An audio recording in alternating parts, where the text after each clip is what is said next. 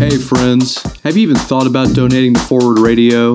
You know that there's wicked, great programming on Forward Radio like this stuff here. This stuff's going to blow your socks off. And not only the fantastic commentary from Patty, but the musical stylings of Maestro Rudy Volkman. Enjoy. Welcome to Critical Thinking for Everyone!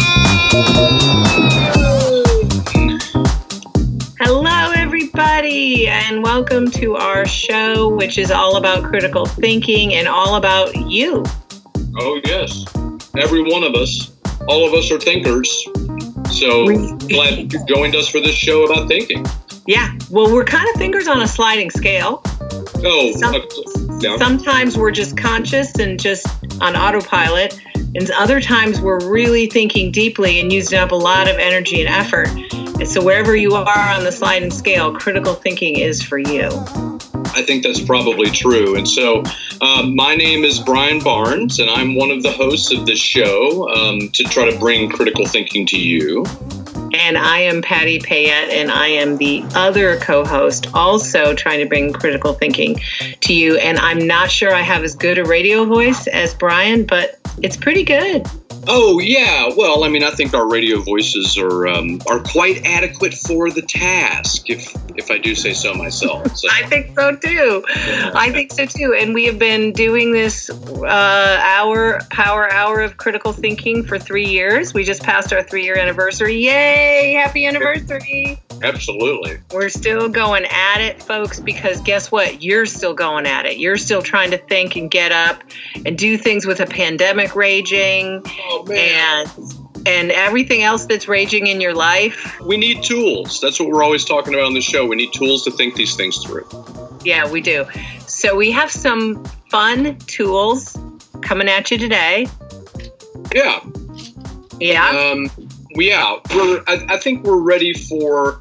Um, you know, I think we're ready to disclose some of the tools of critical thinking in more detail, the way that we often do. Do you? Um, do you want to start off with tools, or how do you want to go, Patty? Mm, well, I think I'd like to um, start by sharing a couple topics. One, in, one in particular that I want that we're going to talk about today, and then we can kind of see what kind of meta tools we want to bring to that. Okay. So it.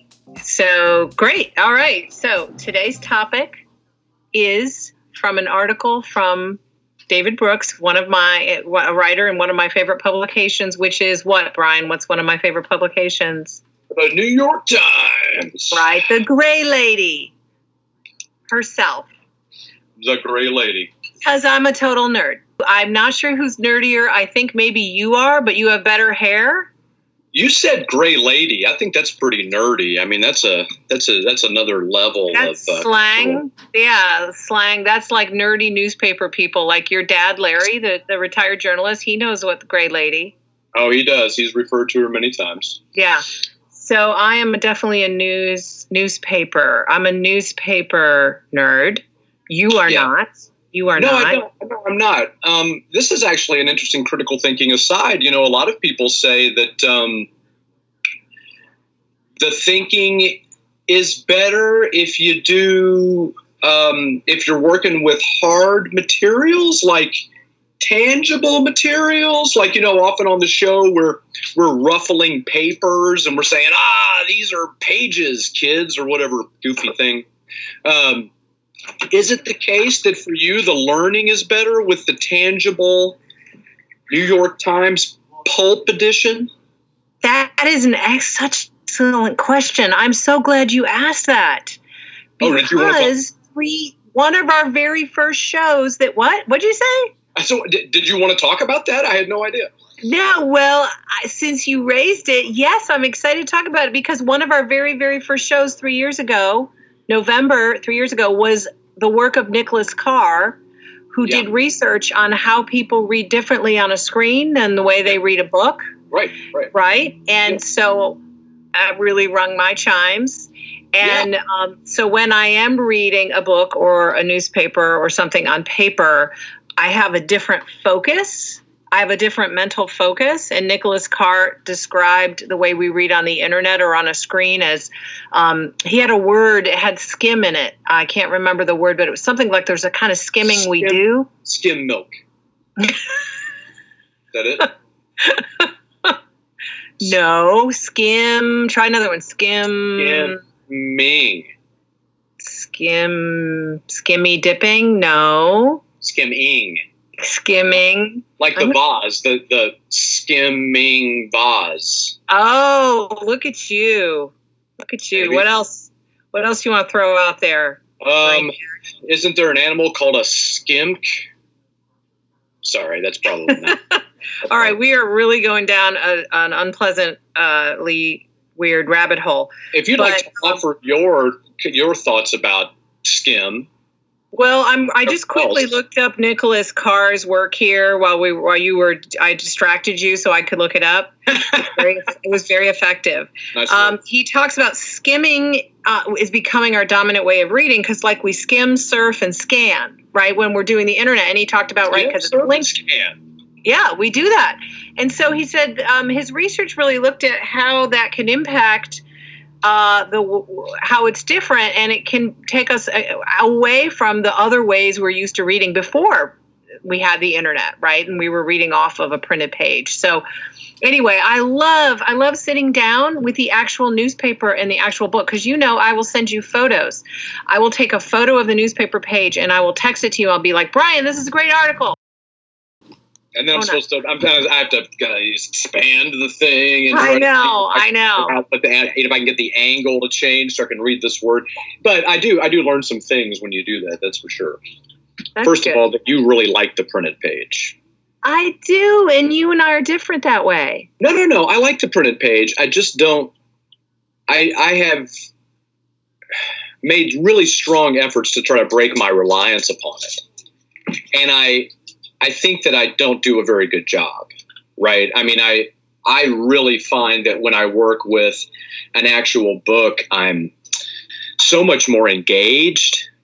Frankly, maybe it's the object, maybe it's the singular purpose of this object, you know, because like maybe if I'm reading on a device, I have a tendency to pop around to other things, maybe. I'm scanning and surfing. Indeed, indeed. And so there's that. Um, but uh, so much of what I do involves sharing materials with others that are digitized. It's just, that's a big part of my interactions with just about every um, uh, sort of group of people who I work with Especially this year.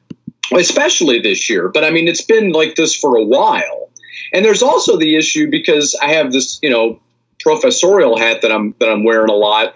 There's also the issue of paid materials versus free materials, right? And so, especially if you're talking about something like philosophy, I'm going to go. I'm going to make somebody buy a copy of a Plato dialogue that's been around for a couple thousand years, certainly a couple hundred years in English. There are many used copies out there for sure. I could try to track down the right number of editions, but it's also just digitized on the internet. The very same um, version or translation Right, or whatever. Right. You get So free maybe. I just link students to that, right? And the problem is for me, just for me personally, when I go and do that, I just, I think I make a weird face when I read it. I mean, I just find it mildly distasteful to kind of scroll through these old documents that I learned originally on paper to kind of scroll and get the thing and then like I can't really mark on it easily. Somebody's like, ah, you need to download that. That's my whole problem. I don't want to download that. Right? I've already got a highlighter and a pen and Right. blood. I've got what I need. So, so let me ask you this: When you said that, you know what I thought? I thought when if you sent What- me, right. That's what you thought. I thought I'm glad I'm not him. No, what I thought was hey, if if Brian sent me a thing by Plato that I had to read on the screen, it would feel like a chore. Whether whereas if you had given me a book, it would feel more like an opportunity. Oh wow, that's an interesting analysis. Did you get that from somebody else that you're going to share? No, I just had my an emotional response, and I looked at that. Critical thinking insight. Look at this. This is the stuff. This is where we're. This is what we're we're here to show you, folks. We're here to yeah, we're here to do our thinking in real time and talk about it. Yeah, we do that, and and so a lot of people are like, God, they just talk about themselves. Well, ourselves are the thinkers. Sadly, like your student said, baby. Like you're like in the show earlier this year when you said you had a student who were like who was like he talked about himself the whole class, and you were like, I have brought that. up Yes, I think I brought that up every two weeks for the entire semester. I've said something. I've been like, now I know that many of you will say that all I do is talk about myself, but let me reiterate when I am giving examples about myself, it is because blah blah blah blah. And they're gonna so, get murdered on it. So then, near the end of the semester, did you say? So the reason I'm talking about myself is, and then oh, dot dot it's dot. A, it's actually been a quiz question. Why does Barnes talk about himself in multiple choice? You know, see what. I love it. People I missed it. it. I was like, ah, come on you mean? Right, because because if you could see into someone else's brain in the classroom and use their thinking as an example, you would do it. Well, and, and I talk about that. I talk about why we want to use our own thinking just for the listeners in case you're wondering like why can't we just use other people's thinking there's plenty of examples of thinking it's because thinking is a highly personal thing that i have to be able to do right? So it's one thing to read someone else's thinking they've already done. The issue is, what about the thinking that I'm doing? And so I can't really tell. I can read, so a great, if people want to read something nerdy, read John Mill's autobiography, right? One of the classical utilitarians. In the first couple of chapters, he talks about his own education, his own development in stunning detail. I mean, just unbelievable detail Not about his me on it. mathematical education, this passage from Aeschylus he read in Greek. You know, I mean, when he was six, I mean, all this stuff, and you're like, what? But but the question is, when you're reading that, what I'm always asking is, does did he really remember this with this level of detail? Like all of this, or is this something that he went back and reconstructed later?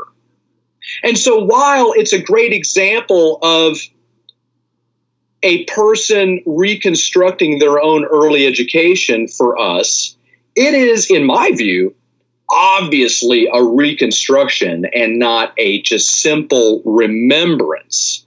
So then I have to ask myself when he talks about his thinking in the reconstruction, can I trust that? Can I try when he's he's talking about it as if it is his this is my original thinking when I was 9 or 12 yeah. or and I'm like ah I'm not sure that I find this reliable. But what is reliable is my own thinking. And even though many of us do delude ourselves and lie to ourselves and give ourselves misdirection, it's way more easier to detect that stuff in my own thinking, as right, difficult right. as it might be, than in someone else's thinking when I don't even have access to it. Right. Like John right. Mills. Who knows what he's making up? Um, that's a whole interest. You know, that is a whole interesting question, and we should do a whole show on the nature of autobiography and the and the I, I, have some interesting things that I studied in grad school when I was doing research on autobiography and and the nature of people making meaning of their own of their own life experience. So that's a whole nother topic, but it's a it's an interesting one. I have but, a lot to say about autobiography. You do? Okay. Well then let's let's let's put a pin in that for a future show. Sure. Um, but today's oh, and, and, show Oh, wait, before we do that, I just want to point out to everyone, uh, just on the same topic, I saw an interesting meme the other day, right? Yes. Connecting virtual world with our world. And the meme said, um, if you're if you're upset about fake news, wait until you hear about history. Oh yes, I saw that. On, I thought that was brilliant. That was brilliant. If you're if you're worried about people making up this stuff here, my God, how can we trust anything in the biotech? So is history really? a social science or arts and humanities? Hmm. Um, actually, that's actually a debate in some historical, some history scholars about whether the, the Department of History at Michigan State, just as Ed and I were, were graduating and leaving, moved from arts and sciences to social sciences. Mm. Isn't that interesting? That's, interesting. I would say that that's. I mean, I would have difficulty supporting that move, frankly. Yeah. I, yeah. Well, as a faculty, I would yeah. go. Uh, I'm not sure, but uh, opinions yeah. vary. Does does yeah. Ed, does Ed, your husband, the historian, consider himself a humanist or a social scientist? That is a fascinating question for which I am sure I will get a a long response. So I will ask him I'm curious. I will ask him. And if I'm sorry to have taken up so much of your time in this way. I'm sure that this will be a long response. I thought maybe you'd already you know you just had a sense of it already, but no, no, no, no, no, no, no. Right. We're too busy talking about grocery lists and flat tires. No, no, we uh, we do.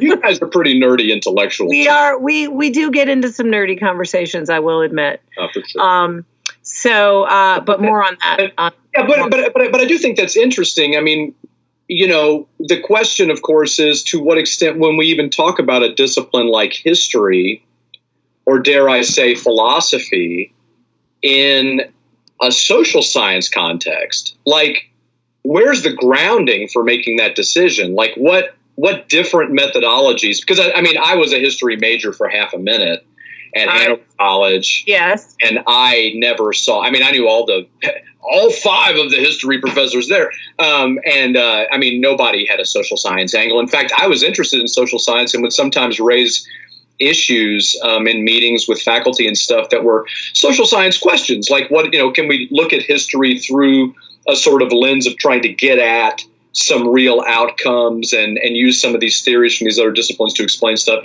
And they were totally against it. Those people were totally against it. This wow. is this is this is a book that you read barnes. Like this is it's like this is how it is baby. And we don't need to bring these other tools in here. Wow. Well okay. We're gonna have to talk about this at a future show and maybe we'll interview edward. Oh that'd be neat. That'd be neat. Yeah uh, and if anybody else would like to weigh in on this, you can reach out to us over our Facebook page at Critical Thinking for Everyone. We would love to hear from you about anything. You can click that like and follow business, um, and then you can uh, get updates about our stuff, and you can um, know when we you know post a new show or something like that. Um, and just since I'm doing a little housekeeping, let me take a moment to say that you are probably listening to this on WFMP LP Forward Radio, 106.5 FM, Louisville, Kentucky. We are out of the Heyburn building in downtown Louisville, and um, this is Social Justice Radio by the people for the people. And uh, we hope you will get involved with Time, Talent, or Treasure at forwardradio.org, where you can also get programming schedules for this fine program and the literally dozens of ass kicking content on this channel. Yes. And I'm pretty sure the FCC has no problem with me talking about donkeys. oh, good one, Barnes. Um, okay, so now we get to the show after our pre lengthy prelude, as we are wont to do. Well, let me just say we have we have done much to wish people a happy holiday. oh, oh, are you still honoring that colonialist uh, holiday, Thanksgiving? I am honoring the idea that people honor it. It is definitely a murderous, villainous um, trash heap of a historical story with the colonizing and the genocide, etc. Yeah, bunch of bunch of donkeys for sure. But what a lot of people might be gathering while they listen to this thing. Well, they might be because uh, they might not have a big group of family to engage them, and they might be looking for some other way to stay engaged today, this week. So, for those of you who are gathering to give thanks for what for all that you have, we join you and say, "Happy holidays." Have a nice listening party. And Brian, as we are doing, I see him on the screen as we are talking right now. He is dr- sipping from a Hollis Starbucks holiday cup. I busted. Yeah, one hundred percent. So you are celebrating the holidays with your Starbucks. Oh, always. Yeah, they're they're integral to my um, to my holiday. That's a whole nother topic. Well, there are so many other topics, but yeah, we don't we don't think that um, we think that if you have opportunities to spend time thinking about the holidays with your people, that you should. And I am going to provide for you a short musical interlude from Doctor Maestro Rudy Volkman, my friend the composer so that you can have a little bit of time to think about how you're going to start those holiday conversations. And when we come back, Patty's going to talk the rest of the time.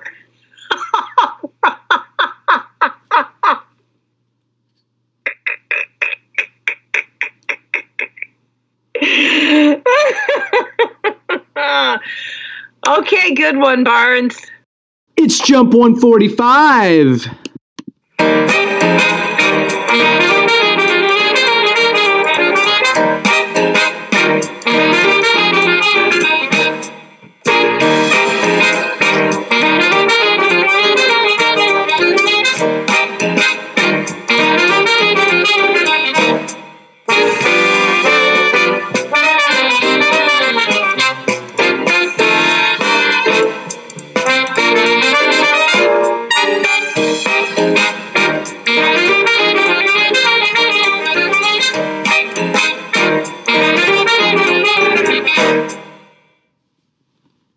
We're back.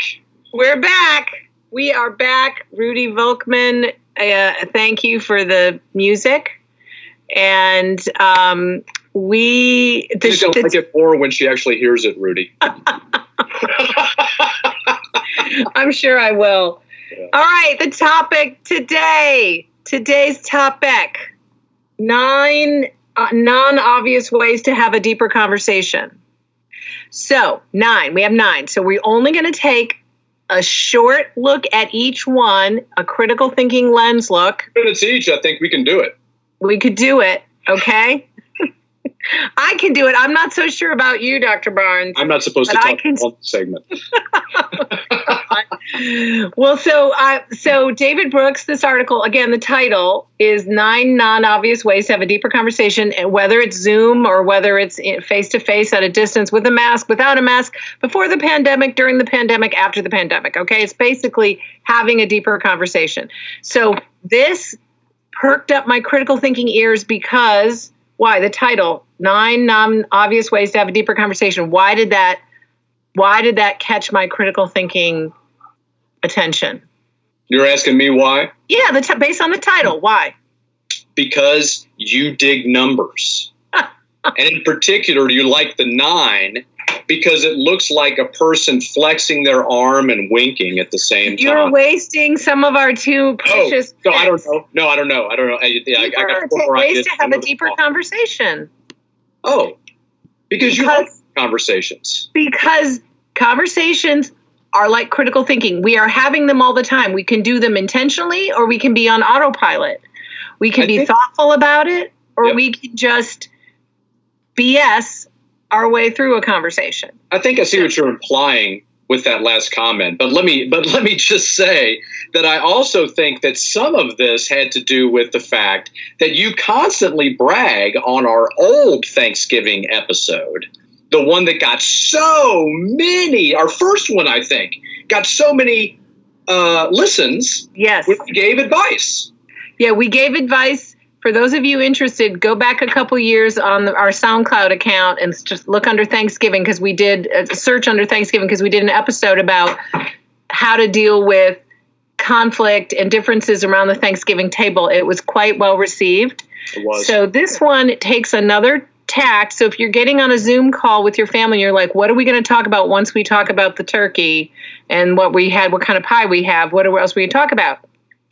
So um, there's nine different ones. So I'm going to just dive in for the first piece of advice. Okay, I'm going to lay this on you. Approach with awe. Got that, Bar- Barnes? Approach with awe. A W come up and you go, oh. No, A W E. Oh, Approach so with awe. Oh. So that means that means when you log on to Zoom with your parents on Thanksgiving, what should be your attitude? This, Uh, when he when he says approach with awe, what's what's he suggesting? this, this is amazing what we're doing here. It's incredible that we can get together this way. It's wonderful that the technology facilitates this. And I feel so honored to No, be all of no, you. it's not about the technology. It's Oh, okay. about the human beings in front of you. We should feel all toward them. that every human being is a miracle and you're su- and superior in some way. The people who have great conversations walk into the room expecting to be delighted by you and make you feel the beam of their affection and respect. Wow. So you can tell, I'm sure you've met those people who have this magical ability to connect with the people around them and like zero in on them and be like, hey, like engage them, just naturally engaging and bring out the best in them. Yeah, I just wonder how many times they've shown up to Thanksgiving, though. I got to think about that a little bit. My friend Kevin is like that. Ah, He's very much like that. Uh, one of the, let me give you a little tip I learned from Kevin. Okay. Sure. One thing, and we've interviewed him, folks. If you're interested in, in who this guy Oh, Kevin is, yeah, he's Kevin sure. Roberts. Yep, uh, very engaging. on the SoundCloud.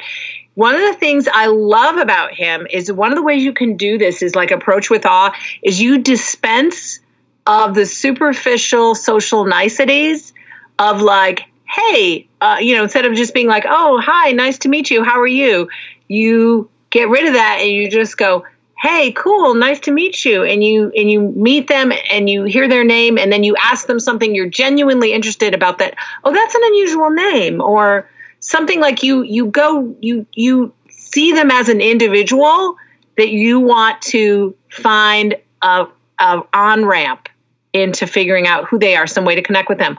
Or maybe it's someone you've known a long time a family member like your parents. You think where what do i want to know? What's going on with them today? What can i how can i dial in to where they are thinking and feeling today? Ask elevating questions. So, not about people's names. so all of us have developed a way of being that is our technique for getting through each day. But some questions startling as they seem first compel us to see ourselves from a higher vantage. So so what he's suggesting is that we when we ask people instead of just like how are you or how are you surviving the pandemic or whatever is that we ask questions that instead of like just a yes no question that really tries to elevate the conversation. Like what crossroads are you at? What commitments have you made that you may no longer believe in? I mean these are pretty heavy duty questions. Well, but uh, even like a move like brian if you came back from vacation which you wouldn't because it's a pandemic but let's say you just it wasn't and you did Sure. and i said to you instead of just saying how was your vacation i'd say what was your favorite thing about your vacation you see Okay. it's a whole different way of engaging you Okay. Yeah. I'm- ask elevating questions So, I mean, to me, that that's a little dangerous um, because of my philosophy thing. Because in philosophy, it's super easy to ask elevating questions, but they're definitely off-putting. So, I think you have to maybe have some prepared that are, you know, just more conversational than some of the. some of- yeah you philosophers and your questions can really yeah you're that's a great point you need to have some in your back pocket that are not philosophy questions Because I want to ask things like, um, "So, is it a good life? Yeah? You're having a good life? What do what would aristotle what would aristotle say about you and your level you of happiness with any of the ancient philosophers? Would you like to talk about any of them? Whichever ones, it's fine. Any of them? no you need to dude dude you need to reach into another pocket of your jeans and pull out some other questions. How do you feel about your impending death? Do you ever at the holiday season, it's a good time to consider these things because we're surrounded by others in similar positions. It's a great time. All so, right. So ask elevating questions. So give me I just gave you an example of a question about like about someone comes back from vacation, you ask about that. What's an example of an elevated question you could ask me that's not a philosophy dragging me into your philosophical rabbit hole? We are all in this philosophical rabbit hole. First of all, let me just say that. I'm sorry to point out the water, but I might say, Patty, I understand that um, the University of Louisville has been really making great actions in this trying time.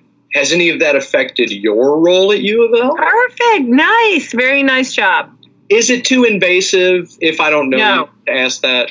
No, no. Okay. If you are more than six feet uh, uh, if you're closer than six feet, yes, it's invasive. But sure, yeah, under those conditions. All right, okay, what else we got? The next one: ask open-ended questions. So kind of similar, but of, of elevating, but open-ended questions that you know what was it like tell me about a time you just gave a good example of an open-ended one that you just said how do you manage to cope um, during this pandemic. Have you, what have you developed something to help get you through the pandemic these days, right? Or what do you mo- miss the most about regular life before, you know?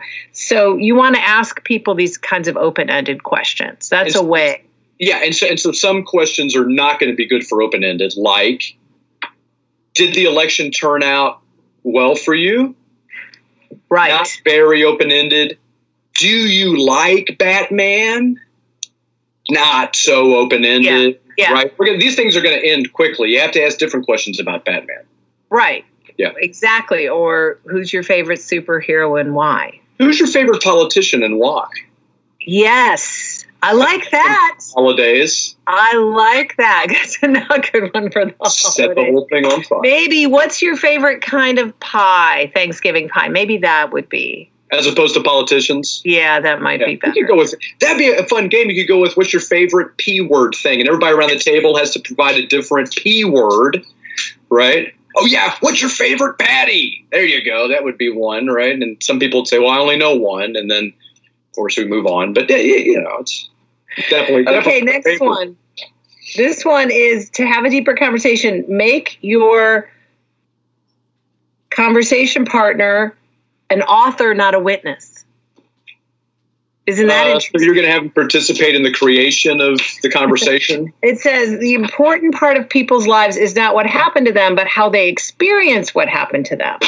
So, so rather than just like, like I said, instead of just saying, "Where'd you go on vacation?" What was your favorite part of vacation? What what are you going to hold on to from from that vacation that you did or that you experienced that like um, did it live up to what you anticipated? Why or why not? Mm, okay. so it's like a meaning making question versus just a simple what happened question. Okay. Yeah i think that no that's good. And and um, again some of those might be I can see easily us asking questions about values, like, um, you know, do you think we should be eating this animal or something like that in those? And that, I mean, that could, again, that could go back to the maybe when I have different P words to work with, not just politics. do you think, we, wait a minute, wait a minute, do you think we should be eating this animal? Is, is that what you just said? Yeah, yeah. I mean, that would be, I think that would be a, a question that could really go to. No? That's a yes or no question. Oh, reframe it as yeah. No, of course. Well, I, I, guess I just I guess I just thought that it would spawn a follow up. Um, but yeah, sure. So so how about um, how do you feel about us eating a dead animal? That would be a good question for Thanksgiving, right? Yeah. No. Oh, how do you? No. Do you, no. Mister Mister Smug Vegan. No. No. Why can't we ask that question? Why? Because you're pointing out what they're actually eating. well, color me surprised. All right. We'll just, I'm going to let that one hang there and we're just going to go on with the show. Thank you for providing that insight, which I could not have provided so eloquently myself. One time you called meat animal flesh, and I was like, oh my God, it's so disgusting. I didn't give it that name. I just want to point out I didn't decide that it was animal flesh. Like somebody else did that altogether. I just walked into the I know, system. but when you do that, it really puts me off on eating. Good. Good. That's a that's a fine outcome for every turkey out there right now. Okay, next one. We're going to move on. Next one, next tip is um, treat attention as all or nothing. Okay, so Going down. put the phone not only down, turn it off, and put it in your freaking pocket. Right. When was the last time you put turned it off and put it, uh, your phone in your pocket? Uh, about five minutes ago. Well, okay. Besides when you're doing a radio show. Oh, turn it off. Gee, I don't ever turn it off.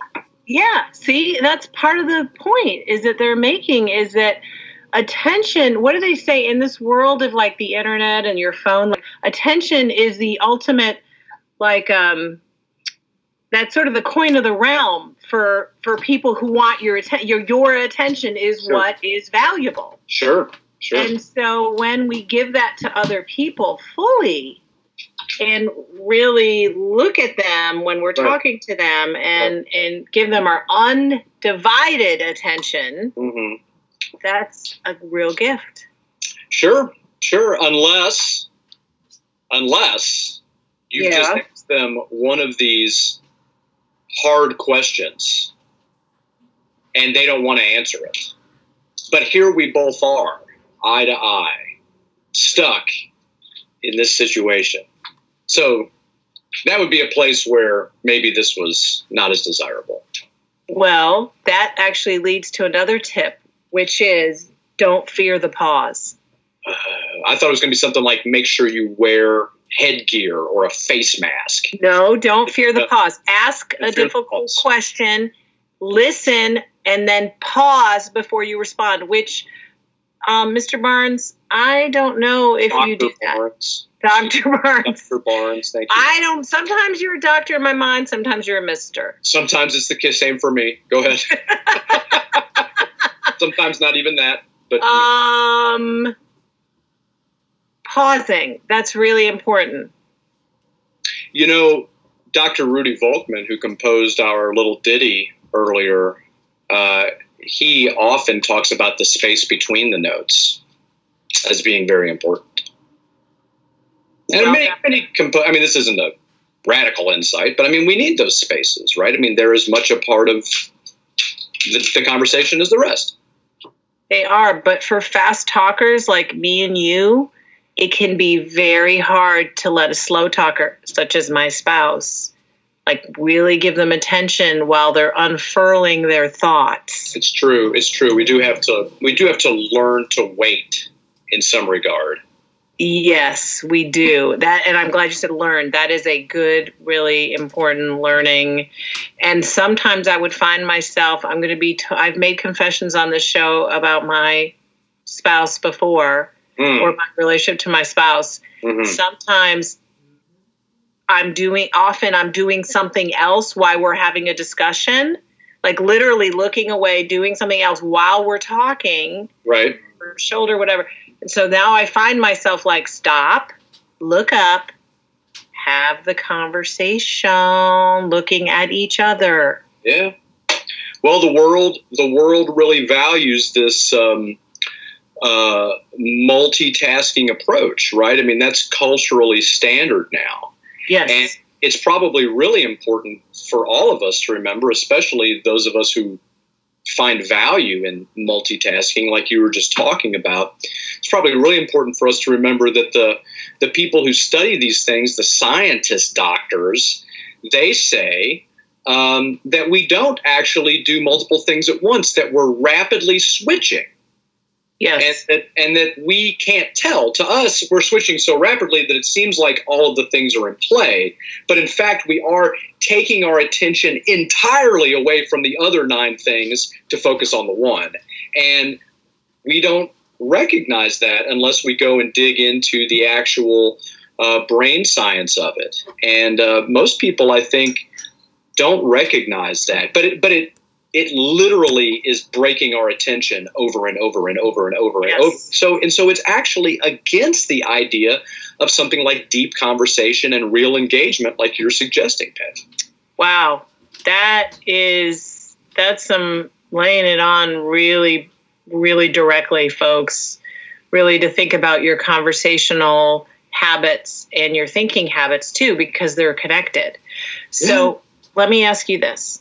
One of the reasons that I sometimes have trouble focusing is because I have like multiple tabs open in my brain. Like I'm thinking about what I'm going to have to get at the store later, or I'm thinking about this email I need to return, right? Like I'm, I've all these thick things, and I find that I have trouble because my brain's like, oh, I forgot about that, or oh, I got to do this later. Da, da, da. So I really, I've been thinking like I need to find a way to uh, download that task somewhere on a list, so I don't have to keep. I don't have to. Ha- my brain doesn't have to keep uh, like this bulletin board of all this stuff and try to track it and remember. And then I try to go to bed, you know, when your brain is, and then, oh, oh, shoot, it's 11 o'clock. Oh, I forgot to, oh, shoot, I forgot to return that email that I was supposed to Oh, yeah. return it or whatever. Oh yeah. So for me, I find like I need somewhere to put it.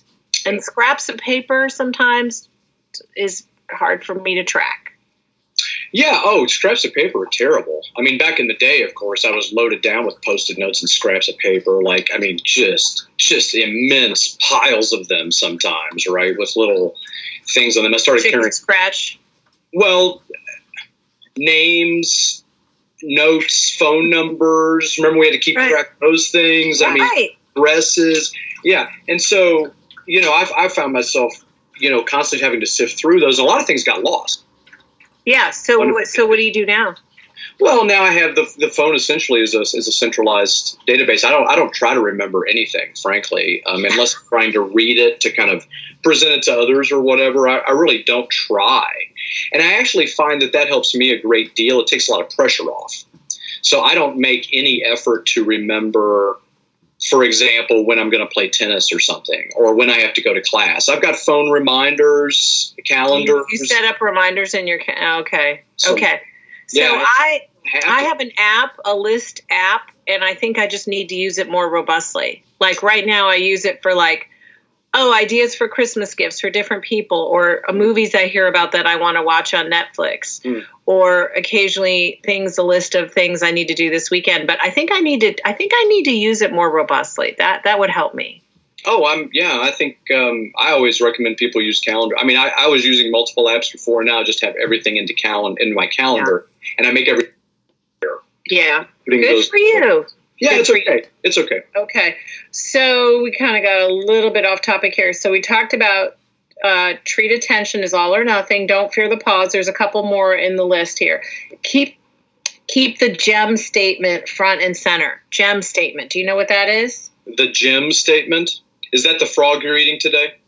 No, the gem statement is, hey, you know, I know we don't both agree on what to we don't always agree on what to serve at Thanksgiving, but you know, I'm really glad we're gathering today because Thanksgiving is a real opportunity to connect even if we don't like the same kind of food.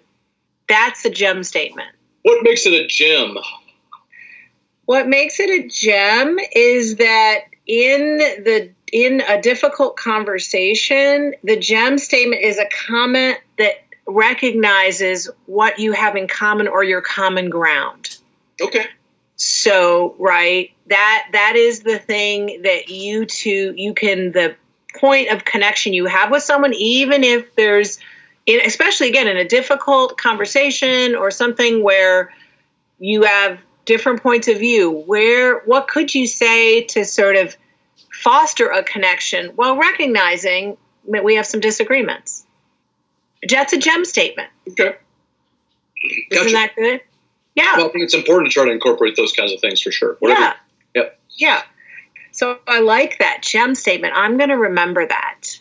It's a good one. I'm going to remember a gem statement when I am feeling piqued with somebody. What's piqued? Piqued like I'm they like I'm irritated uh, and I ah. want to talk about it. How can I find that gem statement? So um uh, find the disagreement under the disagreement. Aha! What do you sure. think of that, Mr. Philosopher? Dig into those assumptions. Yeah, it said in the Talmudic tradition, when two people disagree about something, it's because that there's a some deeper philosophical or moral disagreement undergirding it. I'll buy that. Conversation that becomes a shared process of trying to dig down the underlying disagreement and the underlying disagreement below that. So, with critical thinking, what's a way, what's a move, a, a move, a metaphorical move we could make? I'm sorry, a rhetorical move we could make to get to the disagreement under the disagreement? So we could ask people um, to elaborate upon whatever they've identified as the disagreement. Um, we could ask them if there are parts that they can identify within that disagreement. Um, we could ask them if they can come up with any other, with any particular causes or some kind of history or personal narrative surrounding the disagreement. All of this promotes um, the unpacking of complexity and depth, which I think is what we want when we're trying to do some kind of analysis to get to I the think, level. Right? I, I think I think you're on the right track there. And one of the pieces of advice here is be curious about the other person's experience. Yeah. So why why did you think that? How did you come to that? Tell me more about right. But then you have to be willing to listen. Right. And well, and you have to be willing to follow up. I mean, that's where the the good questioning habits come in, such that the best questioning is authentically born out of listening, out of out of uh, the you know genuine in the moment listening, as opposed to I'm trying to work the conversation around to where I can ask my prepared questions, right? Or just go right to getting my way. yeah, sure. I mean, if it works for you, I don't know. I don't want to tell you, people to get their you, way. Are, do you can. think you're good at that? No, I don't get my way. no, I mean, do you think you're good at dealing with disagreements? Oh, I mean, I don't know. I don't know who. I don't know who would be such a judge. I mean, I guess from my own point of view, um, a lot of a lot of people, family have asked me in the past to engage in some degree of kind of mediation.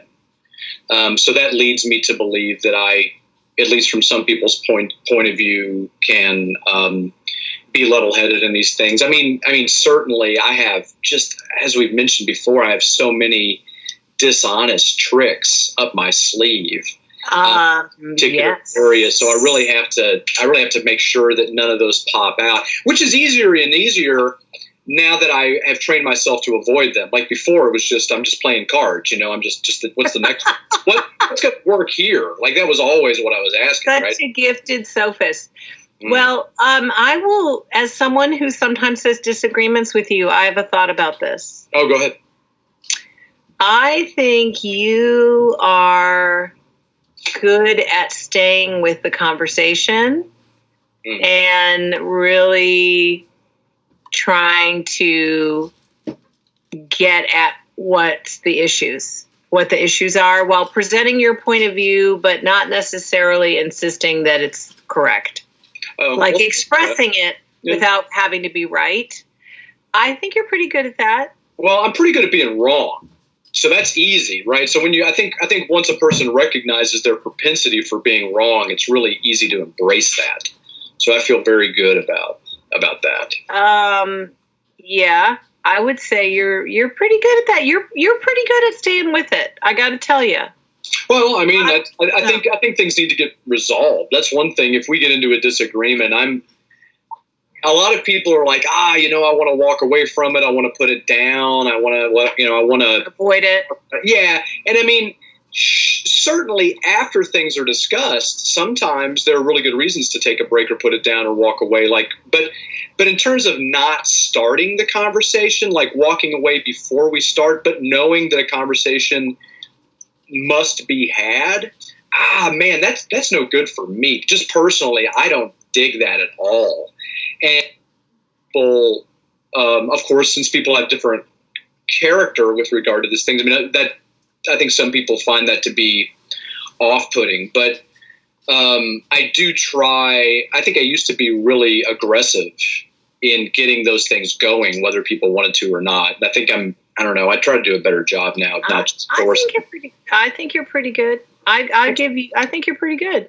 I appreciate uh, it. Everybody try to be like me. No, no. Everyone try to be like Dr. Barnes. No, All right, no. we've got we've got one more here. Do better. Do better. The midwife, uh, the midwife model. That's what it's called. The midwife. Okay, this our last one. It's our last one. Hang in there, dear listener. So, so and then I'm just going to quickly remind people what the nine were. This is number nine. Okay. Sometimes people talk to solve a person's problems. Uh, and the advice here is a good conversationalist is like a midwife when you're letting the other person uncover their problem and talk it through. Like the, the act of like, does? what? Is that what a midwife does? Well, the midwife, right, helps give birth, somebody give birth to a baby. So the idea is like if I said to you, Oh, Brian, I'm really struggling with this problem at work, and you said, You know what? Here's some advice. And sometimes you do give me advice, and um, that's a good thing. Um, but sometimes what what people need is you just to say, well, tell me what happened and and why was that so upsetting or right. what right. you know, like you're asking them questions, and in the process of having to um, like tease out what the issues are, they begin to get their own insight and solve their own problems. Oh yeah, um, that's definitely what we want because nobody wants to be in the position of all the time being the answer person for everybody else, right? I mean, people want. Some people like that though. Some people like being the answer person. Well, when I say people don't want to, I guess what I mean is it puts us in a position to decide for others, and then, you know, we're going to be held responsible for those things and for for critical thinking, that's nonsense. You shouldn't shouldn't be deciding for others in the first place unless they're unless you know there's some sort of paternalistic you know need, right? But um, but for you know healthy adults, sound mind, whatever, there's no need for that. Let them let them go and figure the things out on their own. And so when we're constantly in there making those cases um, and trying. Uh, guide other people in really direct ways. Um, we short circuit people's critical thinking skills. And unfortunately, this happens in really important places like at the doctor's office. Yes. Where I really, one of the things I should be getting out of interaction with medical professionals is a better sense of how to pursue my own health. Right? Well, and that takes time. That, ta- that kind of questioning takes time. But what I often get is just do this. Right. And I don't know. I don't. I don't have any idea how it promotes my health. And that's what I'm saying is that, you know, that's too easy for all of us to accept from doctors, teachers, judges, whomever.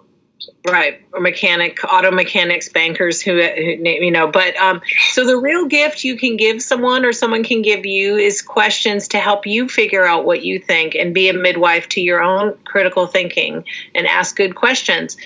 Um, you know what? And sometimes you are really good at at doing that with me, and I appreciate that. Sure. Well, you're great at doing that with everybody that I see. I mean, that's something that I think really on today. Yeah, for sure. And your leadership stuff, I see with a lot of folks. So good. I pick some of that. Up. Well, up. yay, yay for us trying to be critical thinkers in the world. Yeah, let's all be midwives for good thinking. I mean, I think we need a bumper sticker or something, right? Birth that good thinking. Hey, hey, can we get a little more Rudy Volkman in here? Let's get some more Rudy Volkman. Enjoy this. Oh, and by the way, if you're digging on listening to some more of that Rudy Volkman stuff, uh, the first one that we were listening to was called Jump 145. That was the one from a little bit earlier. And this one that we're about to pick up is Water Sprite. Oh, yeah.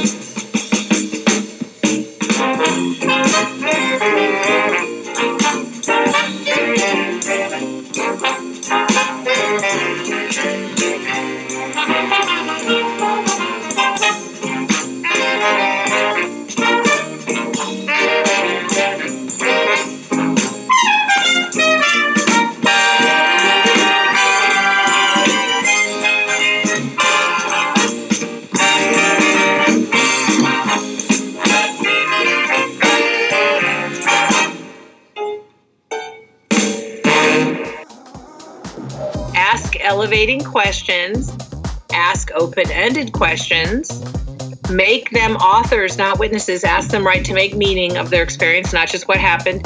Treat attention as all or nothing. Don't fear the pause. Keep the gem statements front and center where the common ground is. Find disagreement under the disagreement and the midwife model. I love this article. I think it's great that you brought it in, and I hope it's really helpful for people out there listening. It's helpful for me. I think it was helpful for me too. So thanks a lot, Patty. Friends, we are out of time. We are so glad that you joined us today. We hope that these nine uh, guidelines or stylistic points or small frameworks for deepening your conversations are really, really helpful this week as you go into your holiday time, as you go into maybe uh, the regular time. Maybe there's nothing um, sort of different at all for you, but one thing that is the case no matter we're engaged in is that the thinking is challenging. It comes at us fast in real time. And uh, we all have the tools that we need to accomplish good thinking. So work on those tools this week. And if you get worried about it, think, ah, I don't know if I can do this. So many people have done this before you. You can. Stuff's for everyone. Even you.